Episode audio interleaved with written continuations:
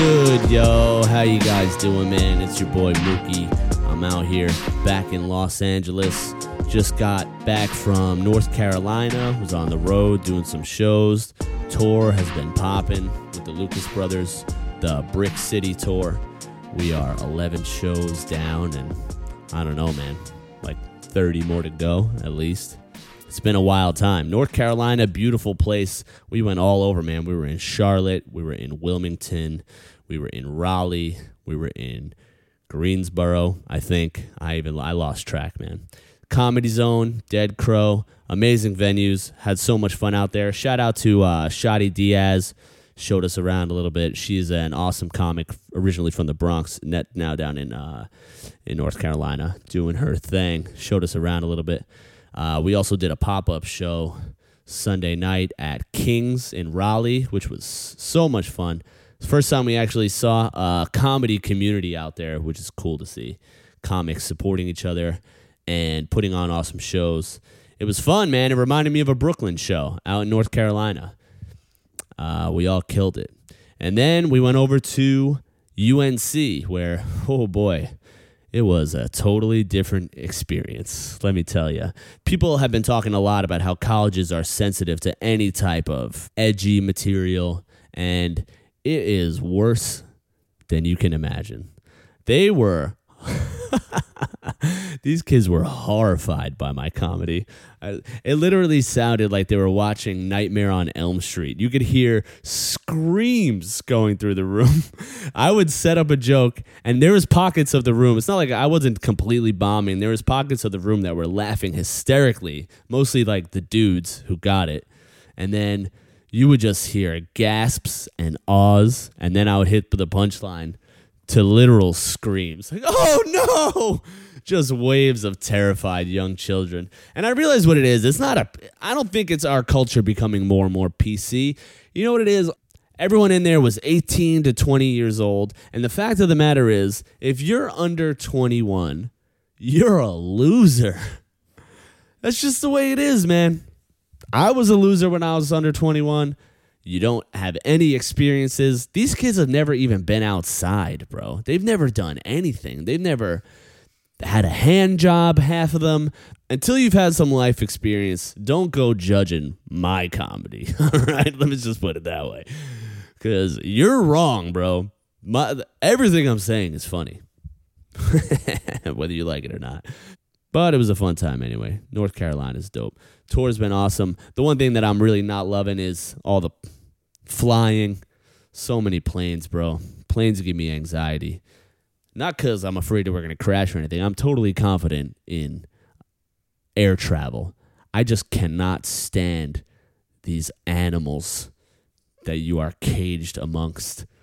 The p- other people on planes are just unbelievable, dude.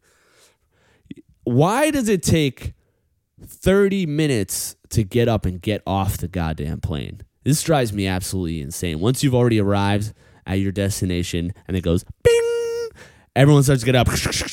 You hear all the clitter clatter of just fat morons trying trying to figure out how to lift a suitcase, stand and walk 3 steps down a goddamn aisle.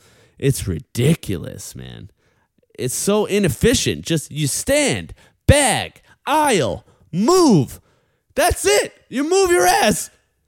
It should take half the time that it takes to get on to get off. It's you just get up and go, baby. that drives me insane. But really, that, the worst offense, the absolute worst offense, in my opinion, um, being a passenger on a plane, is touching the person next to you. If your body at any point ever comes into contact with the person that you're sitting next to on a plane, you're human trash. It's just there is a very clear boundary between what is my space and what is your space. And I'm not even talking about armrest. All right, nobody gets the armrest. The armrest is for nobody. That's a barrier between my body and your disgusting body. You do not come in contact with me for any reason. You know what I'm saying? If you got to take off your sweater, you got to pull that both arms in the air, sweater up over the head like you're a praying mantis. I can't stand it when somebody touches me. You know, when you're trying to sleep on a plane, it's already hard enough as it is, and you finally just get, you finally just start to zone out. You're like in another world, and then boom, you get elbowed. Oh, motherfucker. I'll ignore it. Okay, I'll ignore it. I'll give you five. I'll give you five free touches, and then you're gonna get some shit. I had to tell this old ass lady. I and I, you know I feel bad about it, but I just had to say, Miss, please stop touching me. I said it just like that, and she was like shocked that I would even speak to her in this way. But I gave her five, bro. I gave her five free ones. And then yesterday, uh, this this dude he, he got me got me on the leg. You know, the leg swings over. If your leg is in my leg spot, bro, I will kill you. Keep your leg out of my leg spot. So he hit me with the leg a couple times. I was like, oh, this guy doesn't even know what the fuck he's doing. He's hitting me with the leg, and then he comes at me with the elbow, couple little elbows. And so then this time, I didn't even say anything to this guy. I just took my neck pillow and stuck it in between us. I was like, all right, now you're getting pillowed out and he had to just ride with my pillow up on his shit the whole time. Cause like, yo, I'm putting a literal barrier between me and you. You animal. Anyway, I hate flying. I always try to just pass out, but my problem is I get way too stoned before I get on the plane, and then I can't sleep because I'm tripping balls. A few months ago, I was taking a flight from LA to New York, and I took these edible THC strips I don't know if you've ever seen these. They look like a little Listerine strip in a thing.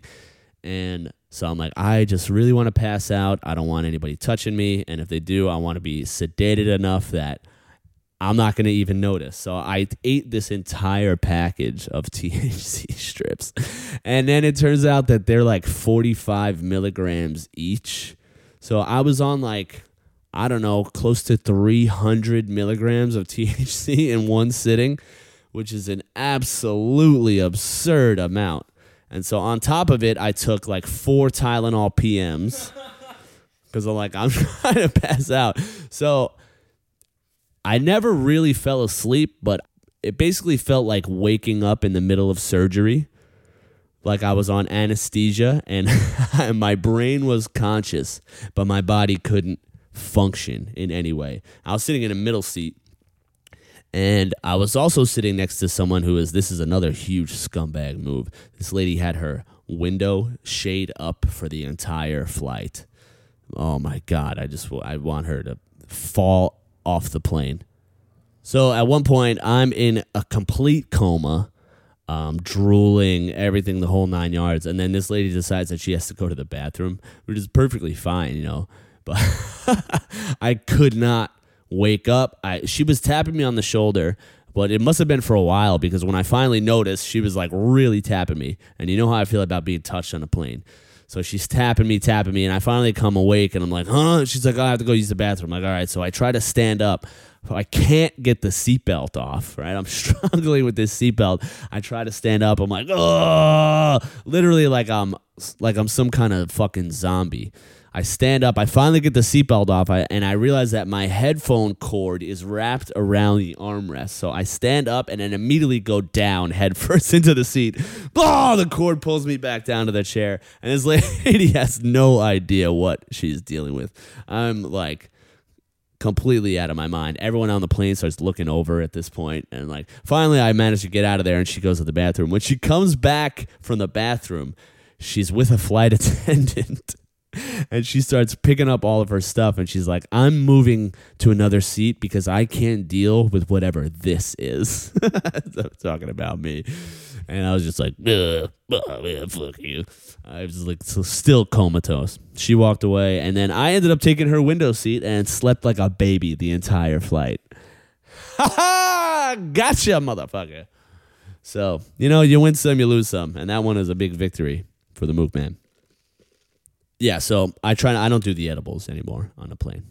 You lose your goddamn mind. I've been vaping in the airport though. it's always terrifying every time. I take huge vape hits in the bathroom at the airport on the toilet, and then try to blow the smoke down the toilet bowl as I flush.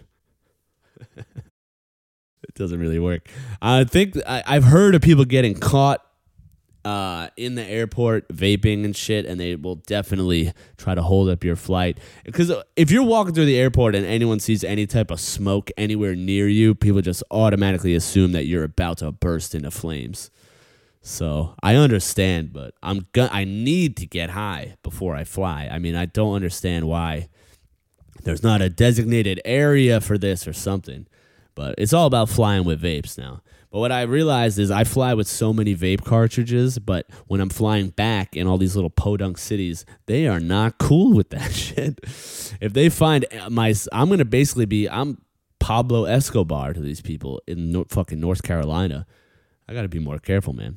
It's like you can leave California with as much weed as you want in your luggage now, basically up to like a pound. But coming back, you better you better be careful, yo. Don't be so brave. Like just like it, even it could be the same exact bag. You could take your bag. You could sh- get on a plane from here to North Carolina. You don't even touch the bag. You never touch it. You never open it. then you get back on a on a flight from North Carolina to LAX, and you are a drug trafficker all of a sudden. Isn't that fucking ridiculous?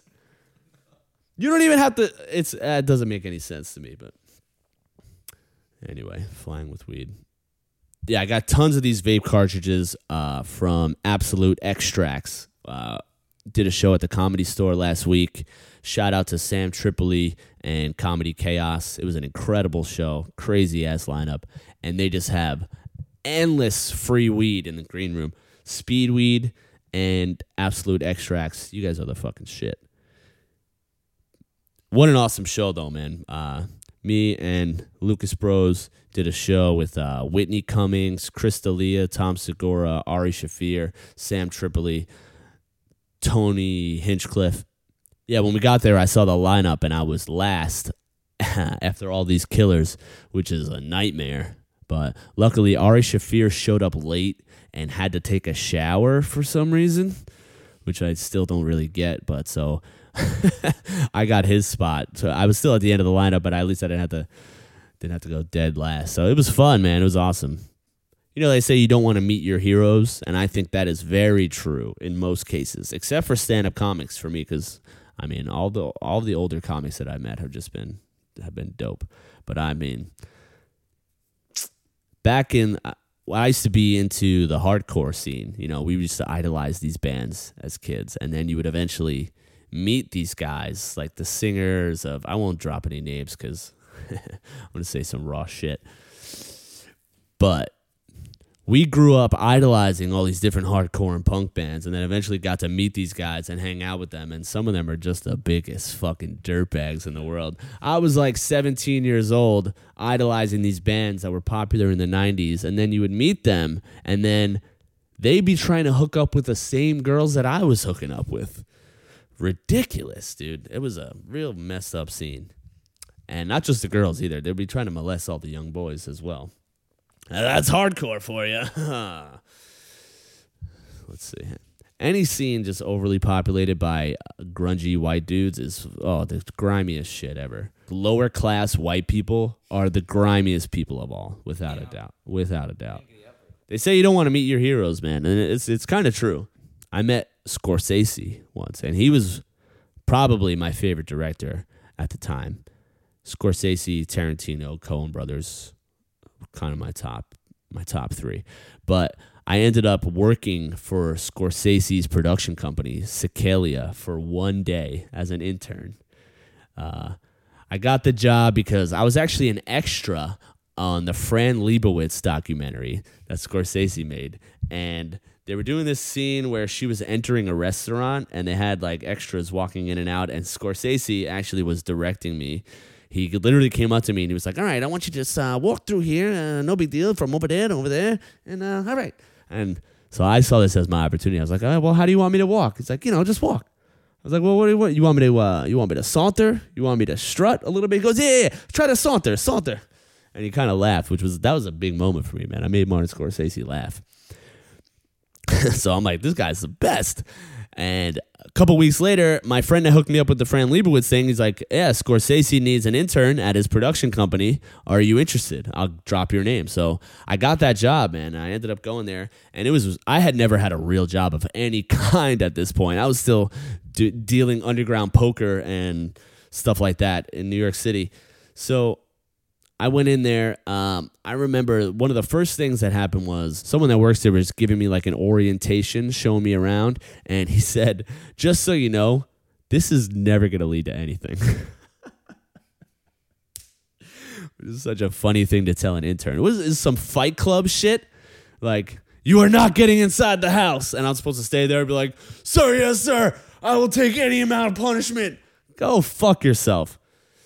But anyway, so that was just the first red flag. I'm like, all right, this is going to be bullshit. Um, and then they started going through my duties of what I would have to do for Scorsese throughout the day. So many weird things. He had this water jug in his office that they said needs to be refilled every 60 minutes. So every hour on the hour, you go refill Marty's water jug, even if it's full, yo. If even if it's full, you gotta empty it, rinse it, and refill it. Get the fuck out of here. Anyway, so he also had a cabinet in the kitchen that was literally full from floor to ceiling with Kleenex tissue boxes. And they said very specifically every day I would have to restock the tissue cabinet. Even if it's, there could be 200 boxes of tissues in there. If 210 fit, I got to go buy 10 more and restock it, make sure it's full. And they had to be white tissues in a tan box. They were very particular about this. The guy told me a few months ago, someone bought Marty tan tissues in a tan box and he freaked the fuck out. Okay, Marty. Take it easy, dog. All right. And then last but not least, they said every day when Marty arrives at the office, he is driven by his driver in a limo. And next to him in the limo would be a takeout bag where his lunch has been prepared by his chef at home. And so I would have to go down to the limo as Marty would arrive each morning, pick up his lunch, which is sitting next to him, by the way, and carry it upstairs for him and then put it in his office. I mean, this level of pampering is just unnecessary. What are you trying to prove? It's an unpaid internship, and this is what you're making people do so that they can hopefully work at a place that will lead to nothing, as they say. I just find it ridiculous, man. I'll never do anything like that again. Well, I mean, obviously not now. I don't think they would have me as a 33 year old intern. but so to boot, during all of this, they were actually developing the show Boardwalk Empire. And so now I have a theory. It's completely unfounded, but you can't prove me wrong. In Boardwalk Empire, the lead character's name is Nucky Thompson. Does that sound familiar, bro? Does that sound a little familiar to you? All right, it's based on a guy named Enoch Johnson, who they apparently called Nucky, right? So even so, it's Nucky Johnson. When Marty met me, he certainly was introduced to me as Mookie. I remember this. He knew my name people around the office knew my name. They stole my goddamn name, dude. I'm Nucky Thompson, baby. It ain't Nucky, baby. It's Mookie, yo. Steve Buscemi, you're a bitch, dog. Fuck you, dog. Steve Buscemi, why don't your suits fit? Why are your suits so big, yo? He's got wide ass shoulders in his suits, but he's a skinny little motherfucker. How come You've been 70 since you were 20, bro. You ain't Mookie, dog. And Marty, Marty, I thought we were boys, bro. Just gonna take my name, just gonna jack that shit. I'm gonna see you when I see you, Marty. Yo, good looking out, bro. You got this far, and now I'm gonna introduce my guest today one of my good friends, uh, writing partner of mine, and this guy is going to be a household name in Hollywood. Just I'm calling it here first, man. This guy's going to be one of the biggest screenwriters uh, in the game. So this is my buddy Chris Goodwin. What up, fam? What's up? How's it going, man? For a second, I'm like, I don't even know if you know my last name. What? You the goods, baby. Exactly, yeah. Because like, no, I'm not like a last name person. Like, no one like ever called me by my first name. This is the first time people start calling me Chris. I've always been like a nickname person. You've always been a nickname person, so you just go by Chris and not Christopher. No, I always been called Chris. And then when I was um in like sixth grade, I got a nickname that stuck basically all the way until I was like 23. Kind of died in, when I moved to California. But I was, if you come back to where I grew up, you won't hear anybody call me Chris. What'd they call you? Uh, Goob, G O O B. That was my nickname for a while. Goob? Goob, yeah, that was a straight up nickname. My last name's Goodwin. I had to do a solo in fifth grade. I had to sing a song called Goober Peas, and that's what they call me, Goober, and then Goob. and so if you ever come back home with me, you'll be like, "Oh, what up, Goob?" Like you won't hear Chris. And then so it's kind of a terrible nickname, man. Like Hey, actually, look, man. You're telling this story to a guy named Mookie. Yeah, right? yeah. I know what you're talking about, man. I know your pain. but Mookie was a baseball player, the character in a classic film. True. There's no Goob in a classic film. If he is, he's definitely like the butt of the jokes, you know. Yeah, but what about there was a character in like a Nickelodeon show, My Brother and Me. His name was Goo. Oh, really? Yeah, he was pretty cool. Yeah, Goo sounds pretty cool, but Yeah, you know, Goob. Mookie's cooler than that. Yeah, no g- girls definitely don't want to fuck a dude named Goob. Uh, yeah, like a slightly autistic dude named Goob isn't that, isn't popping. I mean, Mookie doesn't really help me with the ladies. Nah, again, I, I think that's a good name, man. Like they don't take it serious. Like no Yeah. girl wants to marry a guy. You don't. No woman wants to hear like at the altar. Do you take this mook to Yeah. be your lawfully wedded husband? I, I, I do like tears in her eyes. Yeah, Oh, yeah. I mean, he's all right. but, But, but the thing is though, Mookie's like I'm sure like whenever you meet someone, you can kind of like flirt off, like you can talk about it in like a funny way. Like yeah, it is a good uh, conversation starter. 100%. So how, you said when you came to California, you kind of lost the name Goob. I did because I didn't really. I don't. is that really- why you moved? Yeah, that'd be crazy. Yeah, to get- it's too hot for Goob and Lynn, man. He has to get the. No, I, I just don't. I never introduced myself as it. You know what I mean? Uh-huh. And so I stopped. running. Obviously. Yeah, it's a crazy thing to introduce yourself as. So I just started na- like just saying, "Oh, I'm Chris," and then like one of my friends visited me and stayed at like my dorm at at, at college, film school, and like um he was like we were talking and like he's like, "Hey, Goob, grab me a grab me a beer." And the California kids were like, "What the fuck did he just call you?" So it stuck for a couple of years, and I, I was like, They followed you. yeah, so it followed me, but then like it was killed by my friend Rishi, who started calling me Goods. And his goal, because he I grew up with him, was to like get that name, to kill it in California. He didn't he didn't want. Wow, to- so this has been plaguing you for like your whole life. I guess I am. I'm just hearing this for the first time. We've been friends for a while Yeah. now. You hid the goob. I did hide it. You know what? I'm actually I'm touched that you uh, just bring it out like this on the podcast. I haven't even thought about it really for like 15, 10 years. I, I I'm I'm on a text thread with my friends from back home, like a fantasy football. We all do like f- fantasy football together, and they'll call me Goob, and I just don't even think about it because like I've known those people for years. But like, yeah, I don't think about it. But it was a nickname for, of mine for sure. And, well, uh, this week the show is called Goob Looking Out. Goob looking out, man. Goob looking out would be great. Right? If I, also, if I was in the witness protection program, Yeah. and I would look out a window. Okay. What's up, Hollywood? so how? Uh, what film school did you go to? Oh, I went to uh, I like I transferred into a film school called Chapman University, but I started going to a state college where I grew up uh, for a while, and then like got into like film school. But it took a while. Like I barely, I mean, it's like barely graduated high school. I had to like take an algebra class and a public speaking class at a college to graduate. Like I was Huh. like held back, and then like when you pass these two courses, you'll graduate. Yeah. And I'm a very shy person, so I had to give like a speech in like a community college in Boston, and it was just a weird mix of like people. Sounds like torture, man. I went to uh, a little bit closer.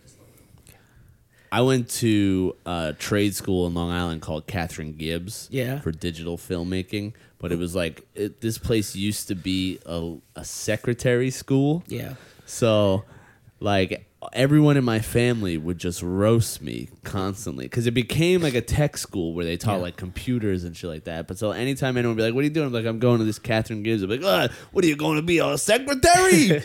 Because they would advertise like crazy all over Long Island, so everyone knew it was like Katharine Gibbs, the secretary school. So. I couldn't take it. I hated school, man. I dropped out, and the day that I dropped out, I went to Borders and I stole, I kid you not, 13 books about filmmaking. Yeah. in one shot. I put them in a stack like Yeah. a cartoon character and walked them out. The, I couldn't see over the stack and I just walked out the door. gone now. You killed them. Well, Yeah, yeah. that was me, man. That was that. I literally, I was a kleptomaniac, but that's how I got my my film education. It's a little different than yours. No, it's great. I mean, that's what Werner Herzog would love. That he would tell you like, to, you have to be, uh, you have to know how to steal to be a filmmaker. You know, like stuff like that. You ever hear him talk That's about true. that? You have to know how to steal to do most things.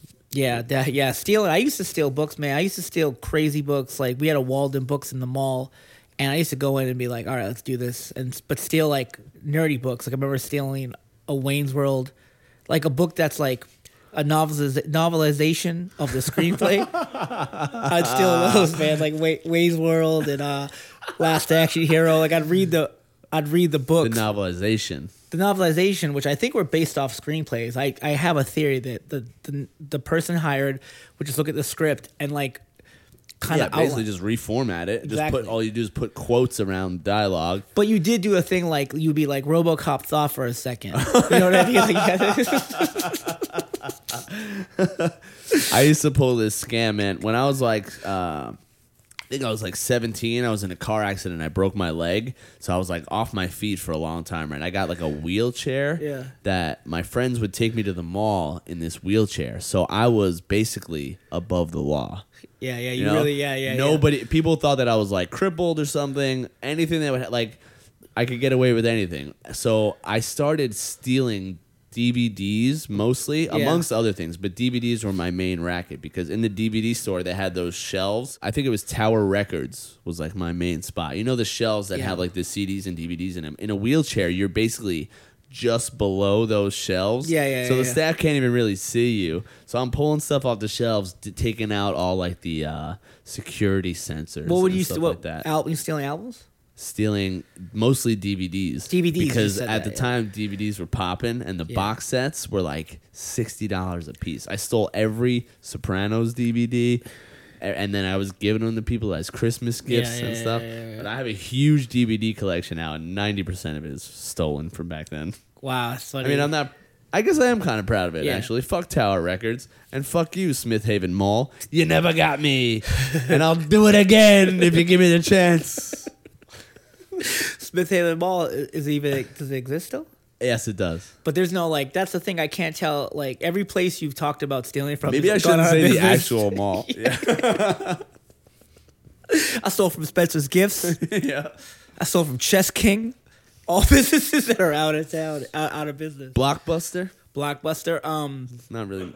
I definitely stole. We like, yeah, man. Like, I, I kind of was a, grew up. I a lot of my friends were kind of like, Well, so you grew up in Boston, so you're a piece of trash. yeah, no, I grew up. In, I mean, as a New Yorker, I have to say that you're.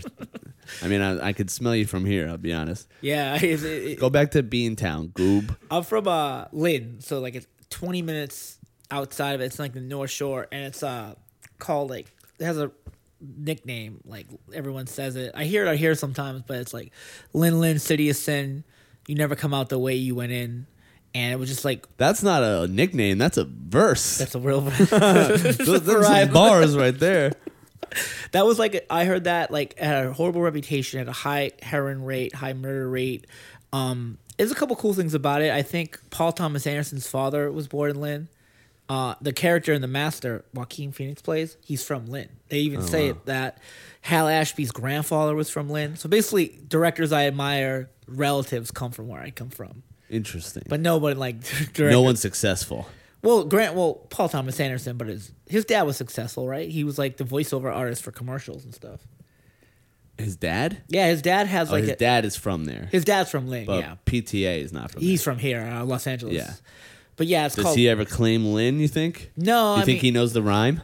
I think he does. I guarantee. I want if I ever meet him, I would be like, "Hey, yo." You Lynn say the Lynn. first half? See if he jumps in. Yeah, like Lynn Lynn, like a cipher. Lynn Lynn, City of Sin. His ears will perk up. and He'll say it and be like, "Aren't you? Wait, you Goob? I heard about you. Yo, that you, Goob? Hey, Gooby! no, Gooby was another. That was another version. of it. Gooby Goob! I wish it was that. But like it was funny, man. No, I I had a bunch of friends that would call me like Goob and like you know, like boys are horrible. They would just like uh, say terrible, like you know, like slurs. And goob was like the kindest thing they would call me. So you're in like the top five most successful people ever from Lynn. I, I mean, I looked up Lynn people. There's a USC professor from Lynn. I think someone on that TV show Amen with Sherman Hemsley was from Lynn, but that's unverified. that person's probably number one. Whoever that is. if you sit there and you do scenes with Sherman Hemsley, you're a champ in my book. You said you stole a bunch as a kid. Is there any other like crazy shit that you got into? Because I mean, dude, when I was in in Long Island, man, we had it's like suburban, lower, like you know, middle, lower middle Yeah. class. There's not much to do. Yeah, yeah. You know what I'm saying? You're gonna break shit. Yeah, there's a lot of like my friends like they're mostly I had I had friends in Lynn and uh, friends in a town over called Peabody and Peabody. Peabody. Peabody but we call it Peabody Mm-hmm. Massachusetts. And those we you know we used to kind of like mess around. Like my my friends were mostly burnouts and my other friends like we would kind of like you know do shit like uh you egg houses you like hit mailboxes with bats. My some of my friends got into it like hitting like car rear view mirrors. You know what i mean? Like all that kind of stuff. I was like man this is a criminal enterprise. We need to be stopped man. And, but yeah i used to like egg houses. I almost got caught so i stopped for like a year but then i came back You almost got caught egging. yeah yeah yeah yeah. How? it was like the first day of school and we had this my friend's older brother used to like he was like 20 years old hanging out with like 14 year olds he, there's nothing weird about it think- but uh, he used to drive us around and we would egg houses and on the first day of school Wait, wait, he was 20? Yeah, he was 20. That is- that's definitely weird. Yeah. But I mean, I guess in Lynn, there's, I mean, probably some late bloomers out there. yeah he's He hadn't really fully matured yet, so he's still. yeah no he was he, you didn't Or actually, it's just that much fun driving around throwing eggs at shit. I mean, I don't blame him. I would do that right now, honestly. Who am I fucking kidding? Yeah, man. I, he would drive us around, and like on the first day of school, I remember they give you these like um, uh, notebooks, right? When you like write your name in a notebook. You know what I mean? Like the first Yeah. day, you write like your full name, and then he picked me up, and then we started egging houses at like eight o'clock. And I remember I, I got out and like I wanted to like run out and like in the driveway throw a couple.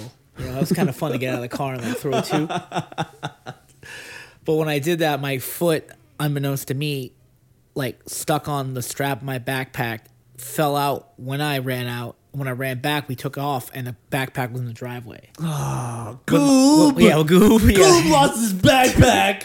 And they went to, I was like, yo, my name is on it. Like, my address is on it. Like, they're to open the backpack, and they're to open it. oh, you're done. Yeah, smoking gun. Chris Goodwin, my phone number, 781 599 On the first day of school, no less. on the first day of school, and that would have been it for me. And like we went back, I grabbed the backpack as like I'm not making this up as the car was like about to pull in the drive driveway. So we got out just in time. But if I hadn't gone back, you know. But yeah, no, that we would drive around. Who knows? You wouldn't even be here today, probably. Your, to- your whole life would be different. I know, man. I would have gone to the tech school, like the Yeah. secretary school. You You'd went still be goob. to. Yeah, yeah, yeah, Still yeah. be losing your shit. You'd be driving 14 year olds around egging houses right now. yeah, we keep that would be you. tradition alive. We, you know, you get pulled over. I remember we got pulled over, and we didn't know this, but my brother's like, my friend's brother, like, um, his brother was using a car to like smoke crack out of him, and like they found a crack pipe that in in the Come fucking on, man. yeah in the Smoke your crack in the alley like everybody else. Jesus Christ.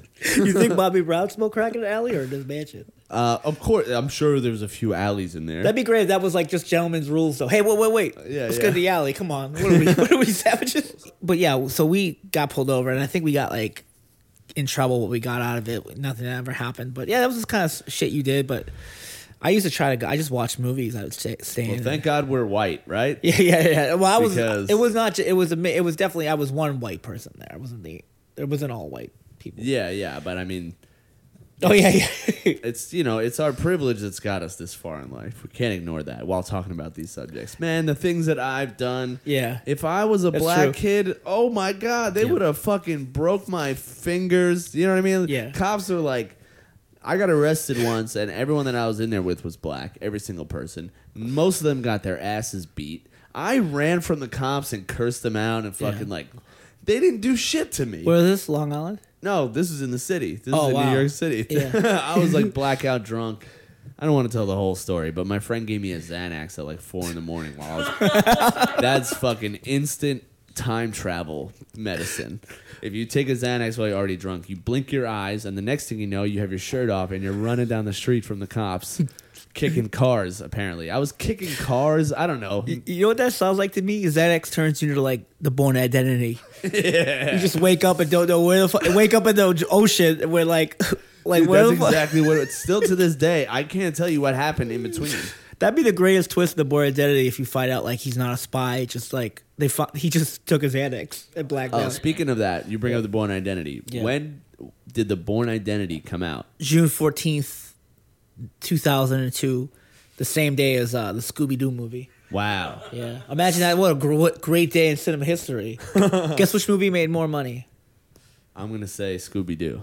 Yeah, Bourne Identity made twenty seven million, and Scooby Doo made fifty four million dollars. Wow. Yeah. so so Chris has a superpower. He knows the actual release date of pretty much every movie that Yeah. come out. So I'm just gonna do. A few, I'm not gonna look these up, but if you're listening, you can play along at home. What's the website you use to I use like either the numbers or like the IMDb. numbers.com. Cause yeah, numbers.com. Sometimes if you check it, check IMDb lists the date. It had like the premiere with the red carpet of the day it came out. Just FYI. So the numbers is usually more accurate. I think so. Yeah. So uh, all right, let's just say what when did Half Baked come out? Um. Uh. January sixteenth, nineteen ninety eight. I know he's right, so I'm not gonna check. Let's see, what's a random movie? When did uh, the second Jurassic Park come out? The Lost World. Um. May twenty seventh, nineteen ninety seven. Like Memorial Day weekend. Boom. Yeah. The first one was June eleventh, nineteen ninety three.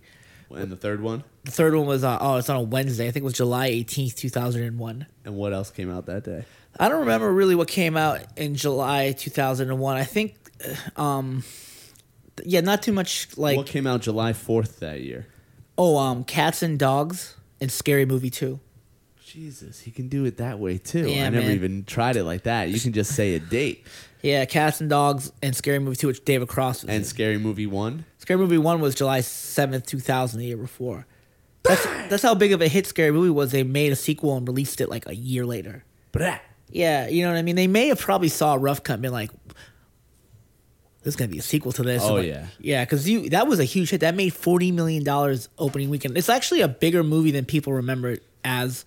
It's not like well, I mean, it spawned a franchise That's- of not just scary movies, but of Yeah. these ridiculous parodies. Yep, epic movie. Da- Yeah. Like it's funny. I remember going to see Hancock, the Will Smith movie, and there was a trailer for a spoof movie called Superhero Movie in front of Hancock, which hadn't come out yet, and there were Hancock jokes in the superhero movie trailer. Like the movie wasn't even out yet, and they're Wow. already making fun of it. So they like made fun of stuff from the Yeah. Hancock trailer. They made fun of some of the Hancock trailer because like it's just like a. pu- It's like my friend used to call those movies like. Now that's what I call movies volume six. Yeah.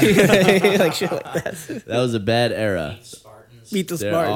all rough, man. Terrible. yeah, they would be but like the first scary movie is probably still pretty funny. I, I think it. I think it had some funny stuff. Like I loved. Don't they did? Don't be a menace while drinking your juice and uh, Yeah. that one. I mean, that's a classic. I love that. When did that come out? That came out January twelfth, nineteen ninety six. Martin Luther King Day weekend. It could have been. I think it was the Fridays were 5, 12, 9, 16, 26. Yeah, yeah, I think it was the 12th, maybe the 19th. I could be off by a week. It's starting to fade a little bit. It was sharper a couple of years ago. Oh man, you're getting. But it's never gonna But the problem with some of it will never go away. Like I may be off on a couple, but there are That makes it sound more like it's a disease. I think it very well. That's why I don't want to go to the hospital because I think it actually might be. You know I mean? Like I'm not just uh, playing, but like, yeah, I started being able to do it in like 1995, and my friends or some of the friends I was telling you about would go in the video stores like White Men Can't Jump style and be like, he's gonna know the release dates of this movie. We'll do five dollars a movie, Damn. and we did it a couple times at this place called Ragu Video. Which sounds like it makes pasta, but it, you know, it was a video store, and uh, yeah, it's an we Italian production company. I originally thought of the most like stereotypical Italian guy running that. yeah. So you could have, if you went to secretary school, you could have kept their books. Oh. oh. oh. but yeah, I so we can do this all day. When I get warmed up and then like I can't stop. But you were saying about Ragu video. You oh, we used to that? go, yeah, we used to go in there and be like, when did this come out? And then like, and they would use like the Leonard Maltin guy to double check me or something like that. And um, Leonard Maltin book, he used to write the review book. He's fucking right again, kid. he Oh. fucking did it again. Yeah, like the Video Hound. It was one of those books. Yeah, he fucking did it again, kid. Holy shit. I was funny. I um. So my yeah. Every like everybody in Boston, be like, oh, you should go fucking work for IMDb. Like that's like what. That's what they thought the film industry was. well, the release date. They got yeah. They thought the film industry was. Oh wait, they thought that IMDb needed someone like you to tell them when the movies came out. Yeah. yeah. And then my, you know, it's Yo, funny. IMDb, you got to meet this kid. He knows everything you guys need. it's funny because I my girlfriend works at Sundance and introduced me to like this guy named Colin who who runs literally founded IMDb. Oh wow. And like so, you know, she walked away and we started talking. And my whole life, all my I heard the voice of my Lynn friends are like, "Oh man, when you meet the dude from IMDb, you should tell him what you can do, right?" And so I'm like, "All right." So like, "Hey, man, you know, it's funny you have this It's website." meant to be. It's- What It's meant to IMDb. DB. it's meant to DB. And I um so I finally met him and my, I was like thinking out like like oh, I should mention this thing. So I'm hey man, this is weird, but I actually love your website because I can I do this thing. And I told him, you know, thinking that maybe would impress the guy that uh, founded this company.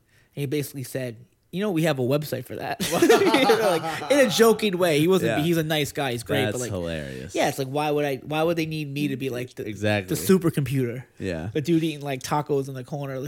You're obsolete, bro. Yeah, man, I am. You're a throwback. You and video stores we are throwbacks. But I think I and think Tower Records. it keeps me it, Analog, baby. analog. It, it definitely keeps me like able to log like trends. Like I can see a movie come out and be like, oh, that's gonna come out in March, just based off what Mm. kind of movie it is, and it just stores my memories. I always remember what I did the day of most of these movies. Like if you like ask me like when did this come out, I'll remember what I did that day without a doubt.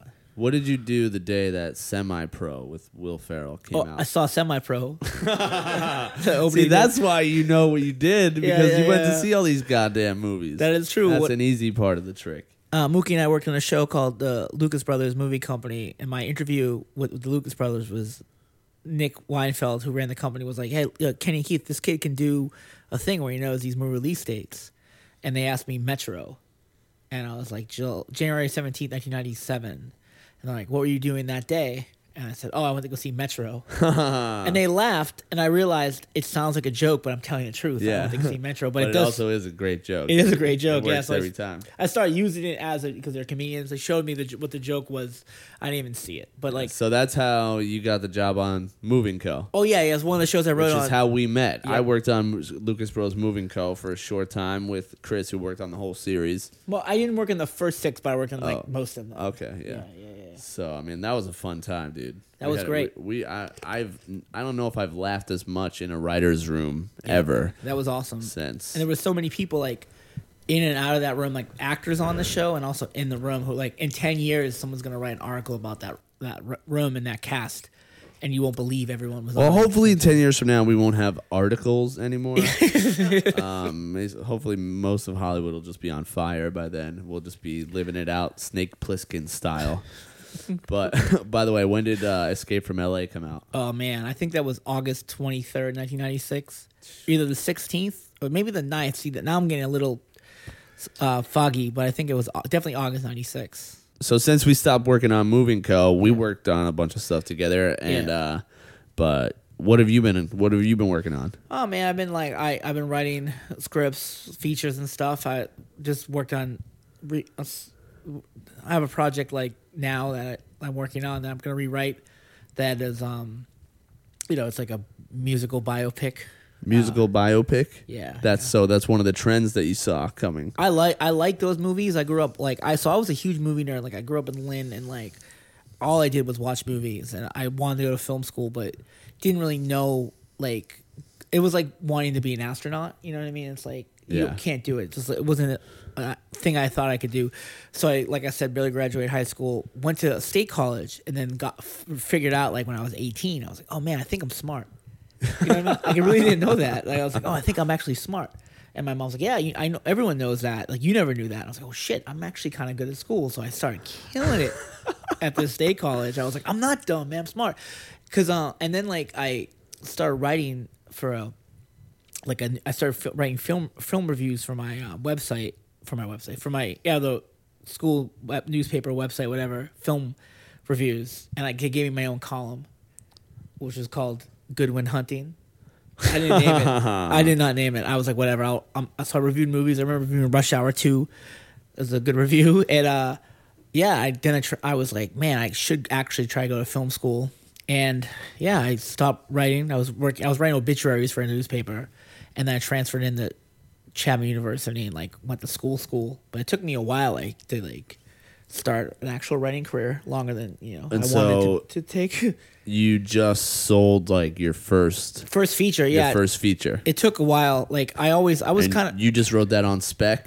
yeah, yeah, yeah on spec, and um, that's the best. Like it just was like you have to do that, and like And so, how long of- were you writing and working in Hollywood before you got your first Oh, man, big sale? I started. Well, I started interning in at, at, for this guy Scott Rudin, and then I was like an office. I was office manager there, like not office manager, but I was there three days a week because like all my friends were his assistants, and they were working eighteen hour days. So I would just stay there and help them out.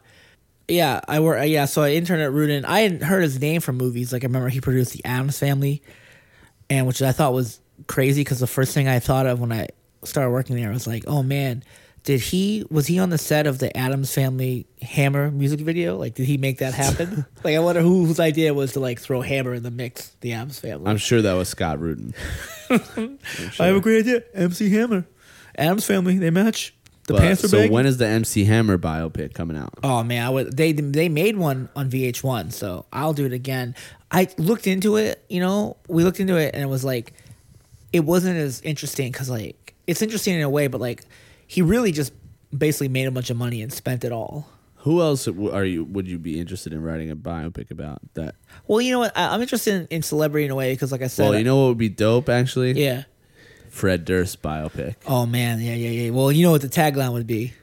Like he did it all for the nookie.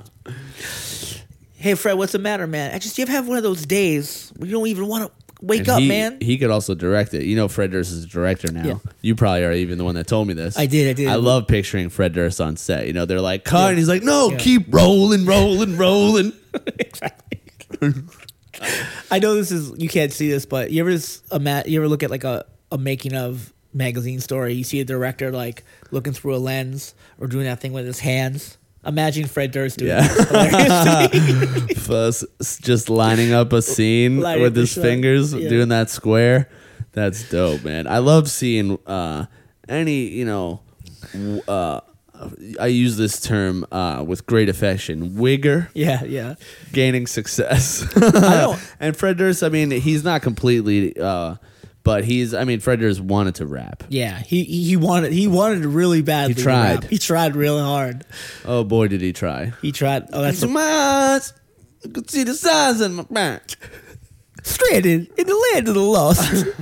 right, that was him, right? Yeah, yeah. I He, mean, that song with Method Man. Jeez, I mean, his his rapping is just couldn't be more subpar. I remember I saw. I used to watch a lot of MTV, and I remember they had a freestyle with him. I swear to God, he like there were people like jumping in the and they were in a kitchen, and he pe- he would like jump in, and they were all like rap a cipher or whatever, and he like was like, "Oh, my turn, my turn, let me go." he started rapping. He's like, "Yeah, yeah, yeah."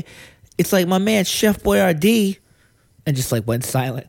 Like No. couldn't do anything. And it was in the show. They didn't cut it He's out. choking. he did you can't say- do that, and then they put it in the show. That's dirty. But then his next freestyle, committed memory, was like, "I like tall girls. I like small girls. Matter of fact, I like all girls." Like, oh, yeah, Fred, you got it. yeah, nobody Yeah. did that.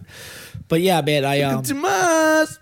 See the size of my prime. So let's talk. Let's, we should rank like the, not what like yeah. So Well, so I, what I wanted to say about white rappers is, Yeah. I'm just, I don't know if you noticed, but white rap has become universally accepted, and only very recently. yeah, is it? Because look, I used to do some rapping myself. I have some friends that are rappers. You know, Yeah. I've rapped. I got some bars. I'm not, Yeah. you know, I'm not bragging, but I could fucking spit, bro. Yeah, Uh, I've heard but couple I've tracks. never once not been told that I shouldn't rap because I'm white. Everybody, that's the first reaction. Yeah. Everybody, oh, oh, you're white, uh, dude. I don't know if you noticed, but you shouldn't be rapping because you're white, dude. Yeah, I, I definitely. But that's not a thing anymore. I mean, we got there's just so many: G-Eazy, Machine Gun Kelly, Eminem. That's true. Mac Miller, Action Bronson.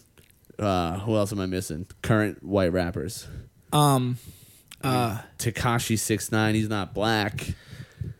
there's uh, Macklemore, I guess. Macklemore, he counts. I mean, Macklemore- most of these guys are terrible. I think Macklemore was an issue because he was like the first kind of like he said he came from like, like an upper class background. Yeah. like people Uh, look at like look, I'm not saying that any of Uh, what's his name? Little Dicky yes, uh, Little Dicky. Lil Dicky, and I'm not saying that any of these guys are good. Yeah. I'm just saying that they exist and they're fully accepted. Who's the best one out of them? the best one out of everyone I just named? You had to do a Action, bro. Oh, you said Action Bronson. Yeah, yeah, yeah, yeah. I mean, Action is a, is the only. Uh, I mean, ac- oh, well, I said Eminem, but Eminem is uh, in a category of his Yeah, own. Eminem's in a different- a, yeah. a white rapper, but Action Bronson definitely has lines I remember like um that none of those other guys do. Like the Falcon comes to my glove when I whistle, and the way his cadence is. He has memorable lines. Yeah, memorable persona. he paints such a picture. yeah, yeah, yeah. Um, and he references action movies I grew up on. Like he'd be he'd be like double impact split like Van Damme. Like such a sweet spot. Like we probably like the same shit. When did basically. Double Impact come out? Oh, dude, August 9th, 1991. Packed week, man. Packed month. Bingo. Rover Dangerfield. Delirious. These are movies no one ever has ever. Robert Dangerfield. Yeah, Roddy Danger, Rodney Dangerfield cartoon where he played a dog gets lost in a farm. But it's like he's doing the voice, so it's like he's a comedian dog. He gets the, the respect. Uh, but yeah, he plays a dog, and I was trying to. I can't do a Rodney impression, but it was, you know, like the exact kind of jokes you'd imagine. Can I get a bone? You know. I saw Rodney Dangerfield in L.A. like putting his like 18 year old girlfriend was putting money in the meters, and she like ke- she was she dropped a couple of coins, and I heard him say I didn't hear I didn't see him I just heard a voice go. What's the matter? Put the money in the meters. And I was like, Holy shit, is that Rodney? And I turned around. He was like in his bathrobe. He looked crazy horrible. Like he just looked. He was in his bathrobe, He was in like a bathrobe, man. This was like Damn. outside, maybe of a hospital. I don't know where it was. and so what have you been doing since? Yeah, screenwriting, um, biopic about you know, kind of set I guess in the white rap world. We'll leave it at that. Set in the early '90s, so it's about you know, it's a music. White rap world in the early '90s. White- So- oh, well, it's rap. about me at s- at age six. yeah, yeah, yeah. It's the Mookie Thompson biopic. Finally, Honestly, I heard that they were making a Beastie Boys movie. What happened to that? well, I heard the, that I've been trying to get. I heard the band actually never wants a movie to be made from them. Why? They have a book coming out October 30th, Beastie Boys book, and I heard they don't just don't want a movie. They don't want a movie made, really. Because I mean, that's that's devastating to hear. It would be awesome. Yeah. They have one of the coolest stories ever. I think it's because this is speculating because Adam's not here, Yauch's not here anymore. Uh-huh. Maybe that's what he they. But I do think that will change. I think it'll end up happening. well, once the book comes out, I mean, come on. yeah, I think people are forgetting about the Beastie You Boys. gotta let me fucking go out for that shit. Yeah. Oh, you would be great. Yeah, you definitely Put me in it, yo. But do you think people like are forgetting the Beastie Boys a little bit in pop culture? A little bit, yeah. I feel like that's happening. Sure. They were. And especially now in this day and age where white rap is kind of popping. yeah, yeah, yeah, yeah. yeah. What's, what's up? But actually, like Travis Scott sampled Beastie Boys on his latest record, and it was awesome. Yep. Oh, oh. That's great. Oh. Yeah, that's right.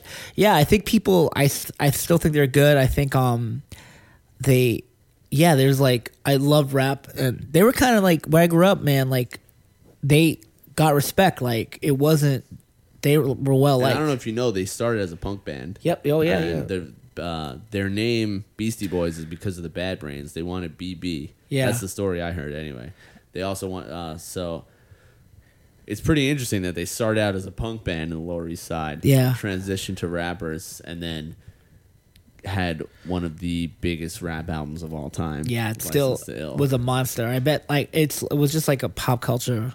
I I barely remember it, but I remember it being like enormous. I got into them like ill communication, like Hello Nasty era. That's when I found fell into them. Um, I still like Intergalactic. And, Yeah. I mean, all That's El Nasty. ev- everything they've ever put out is fucking. Hello Nasty is amazing because it had so many ideas. Like every single song had like so many different beats and like like things there. They just had like there was it was just like so creative the whole thing, and they played instruments on it too. Um, Eminem also obviously he his latest record is the License to Ill cover Yeah, flipped. Yeah, Um, Eminem is very influenced by the Beastie Boys. If you go back to the Slim Shady LP, like Yeah. the the Cowboy song with him and Royce the Five Nine. Oh, wow, that's yeah. exactly like that. Beastie Boys. What's the name of that song? which one? The uh The I'm on the run. It's like the story. oh song. yeah yeah yeah yeah yeah yeah Paul Revere. It's exactly like Paul Revere. Yeah, yeah, that's true. You're right. Yeah, d- d- If definitely. you really think about it, like the concept, it's done a little differently. It, I mean, the style is obviously modernized, but conceptually, Yeah. it's really similar. You, they're similar in spirit too. They're Yeah. punky a little bit. They're both. Fu- they're all really funny. uh huh. Yeah, Beastie Boys were really funny. Yeah, you know? hilarious. And um, yeah, I um, I just, but yeah, I was always in, I was obsessed with hip hop. I went to like in Lynn. It was like you know, hip hop was like pop culture. Where I, like in my middle school and high school, like it was just everyone listens to rap, and it was a most towns in Massachusetts, like the one I grew up, are cities. They're like mostly white, but Lynn wasn't. Lynn was like heavily black, heavily Puerto Rican, like Cambodian, and like white kids. It was just like a real like mix, and was good. And that's how I got into hip hop. I'm glad I grew up in Lynn. So, as a guy from Boston, Yeah. what do you think about Louis? Oh, right you know now? it's it's funny. That's a great. That's so I didn't even know who like he was from Boston until like ten years ago, and it made sense. He's from Newton. Like most people from Boston in the entertainment industry are always going to be from Newton, and I like you know when it. I remember when I first moved to LA, I went to see my friend Anthony's like sketch comedy show. It was on like it was actually the first comedy Bang Bang lineup, which I think was called Comedy Death Ray. And they got bumped. They were like, they're gonna do a sketch, and they got bumped. And I'm like, oh, I thought you were gonna perform. He's like, nah, we got bumped. Louis C.K. is performing, and all I knew was he, the guy that wrote Pootie Tang, is a stand-up. and I was like, wow. and he did this set that was like unbelievable. When did. Pootie Tang come out? June 29th, 2001, same day as AI Go on. two legends, um, two legendary movies. Yeah, I so I liked him. I saw that set, and then like But so obviously, I don't mean like you know, uh, and we all liked Louis. But Yeah. how do you how are you feeling now? So I just heard yeah, I just heard a little piece of inside information. Louis is uh, making a guest appearance on an episode of Veep coming out. Wow. this blew my mind. they're keeping that. That's you That's just gonna dropping, be a shitstorm. He's dro- you're dropping. an- Yeah, that's right. Exclusive. exclusive. I didn't exclusive. sign nothing. Nobody knows about this. Actually, that's true. I might be the first person to be uh, letting this out. Yeah. Um, But but But yeah, so nobody knows about this yet. I heard from somebody that works on the show. I won't say who. yeah yeah yeah you you you, hanging out with But, JLD or whatever. yeah. Uh, Julia mentioned a little something. Yeah. That must be crazy. That's gonna because it's funny because like well I, wh- why I mentioned my intro into Louis because when I found out he was from Boston, Louis was very kind of like weird because like him and Conan and Steven Wright, I never the kind of part of town I grew up in, nobody like that grew up around there. You know I mean? It was nice to see people like Conan actually were from Boston because like Lynn was like kind of rough. Like there was nobody with that kind of like sense of humor or like mind state. So that was interesting to me. But so he's gonna do an episode of Veep, which I'm just shocked because I figured Julia Louis Dreyfus is probably like big feminist, but I guess It's pretty I mean, crazy, man. Maybe he's just so. Uh, I mean, she's been. I don't know. I'm just curious. I wonder what her perspective on it is, and I wonder also if they're addressing it because it would be hilarious if he was some kind of like sexual harassment character because he's just not acknowledging it in his Yeah. comedy. He's coming out and doing sets. I don't know what he's talking about on stage. I haven't like heard exactly what his material's been like, but no, everyone's saying that he hasn't addressed the Yeah. situation, and that to me makes it feel like you can't do that, bro. Yeah, yeah. You know what I'm saying? You Yeah. can't just. We're not all just gonna sit here and pretend nothing ever happened. Yeah, man. It's Yeah. weird. the only way I want to see him do stand up, if, if that at all, is that take it do a whole like a whole hour. Like I don't want to hear your like airplane jokes. Like I want everything about what that process was like and like how you feel. But also, do I need to hear that? That Yeah, doesn't exactly. sound funny at all. Yeah, no, I- so the thing is, like, the I only way he it, can but- continue is to address it, right? Yeah. But if he addresses it, it's gonna be bad. that's true. so I think my point is, I think he doesn't need to do stand up comedy anymore. Yeah. he doesn't need to do stand up. Do you think though you're a stand up? Don't you think like and I'm not defending him at all. I think I agree, but don't you think maybe he thinks like, oh, I like I need to do this? Like, is he like just feeding for being on stage because that's what he? Yeah, I'm sure. I'm sure he is, but he also like. I feel like once you've been disgraced in Yeah, some way, you're also fiending to be accepted again. and so he's going out there looking for this acceptance. And as a comic, he can get that i i- like immediate gratification of that. oh, they're laughing. Yeah. everyone doesn't hate me. Yeah, But yeah. So I bring this up because the article came out today where he said he's been living through hell. Yeah, yeah, Because yeah. he lost thirty-five million dollars, and people booed at him on the street. Like, first of all, you live in New York City. Yeah. Everyone boos at people on the street. Yeah, yeah, yeah, You're lucky that people like, hey, go fuck yourself. That's all of our normal lives, Louis. Just because you haven't been on the street level in a while. Yeah. But like, and he also he said he lost thirty-five million dollars in an hour. And I can't feel bad for you when the worst thing that's ever happened to you sounds like a Jay Z brag. It really does for like a comedian, for a rapper. That sounds like a brag. yeah. Yeah. Lost thirty five million in an hour. But I'm just saying, he I, like I don't really I don't think I don't think he's that bad of a guy. He fucked up, whatever, dude. But I just don't think he needs to do stand up anymore. He's also rich enough if you really want to do stand up. Like, dude, take a room in your house, oh, redecorate like a stand up club, call it like Louis Laugh Factory, and just do stand up in your house and have 30 people just come in. Like, you don't if need you to come. really need to do it, If it. you need to do it, it's build it's your also own it's not like anyone's keep it taking away his stand up career. The guy did like seven hours on on Netflix. Yeah. we've heard like you're good, dog. and I, yeah, I, he he he just needs to be famous because like he he just was you know, and also too he tried to come back like eight months after. It's a little quick. Give me at least like three years. Mm-hmm. Like I don't even know if I want to see you again, but like just chill out. Shave the goatee. He needs to shave gotta that switch up the image a little bit. Something about it's got to change. You can't just come out here and just start going, Yeah, yeah. and then we're all just gonna be like, "Yeah, he's back."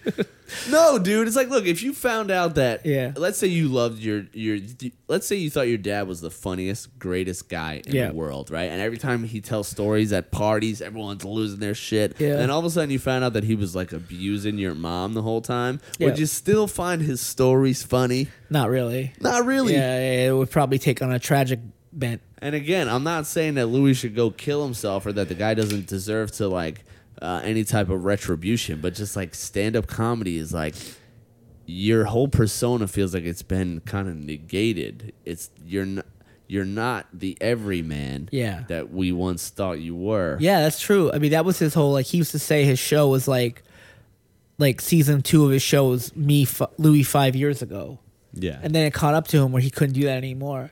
And like, yeah, to say I lost thirty five million in an hour, it's like I didn't. I just, I guess I knew he was rich, but that's way more than I. Yeah. I was shocked. and also, what do you think Louis thinks about the Kavanaugh situation? oh, I haven't even. What do you think? I Well, thought- I think he'd have to be pro confirmation because if he's against, if he thinks that Kavanaugh shouldn't be Yeah. allowed to be the, on the Supreme Court because of what he did, then obviously his Louis' own crimes are, Yeah. I mean, probably worse. They seem like they're like also too like the same age. I wonder if like when Kavanaugh was talking about eighty two so nostalgically, like it took Louis back. like, like, yeah, I remember Yeah, that. but man. Louis was doing this shit not that long ago as a fully, not a 17 year old, Yep. as a fully grown adult. you heard every single writer's room I have been in, you would hear a rumor about him and other like people doing that in front of him. You're just like, wow, it's when this comes out, you just knew like, it- yeah, we heard it long before. I mean, in the comedy community, people knew about Yeah. this for a long And I'm not really in the comedy community, and, and I knew, you Yeah. know, so You're just in the ginger community. I am in the ginger community. But Although- look, as like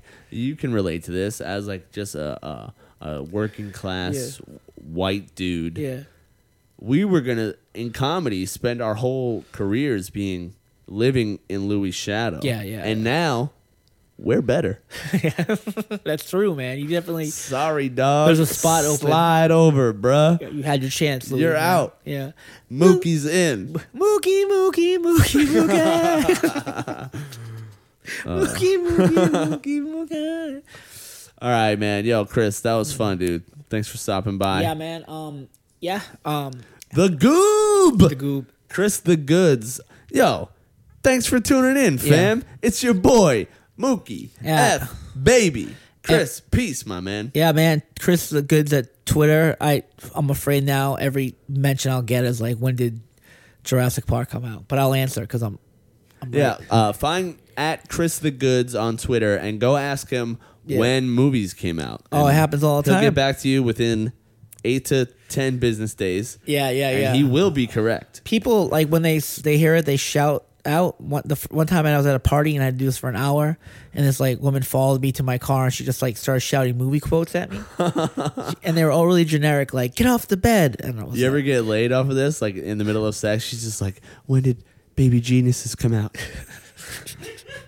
I'll say no, no, no, no, no. no. Well, anyway, good baby luck G- with that. baby Jesus. Better luck next time. Chris the Goods, Thank the you, man. Goob. I'll talk to you soon, man. You too, Yo, man. Thanks for having me, man. How did you start like getting white people to give you their girl? Whoa. It's not just white people, brother. It's, it's everywhere. Hey, all black people be giving you their girlfriend. Do you ever actually fuck people with girlfriends when they do that? Never, You never have. Maybe one day we'll change. What you know about Yo, if you want to support the show, slide over to patreon.com slash goodlookingout and become a subscriber. You'll get bonus episodes and more. It's your boy, Mookie Baby.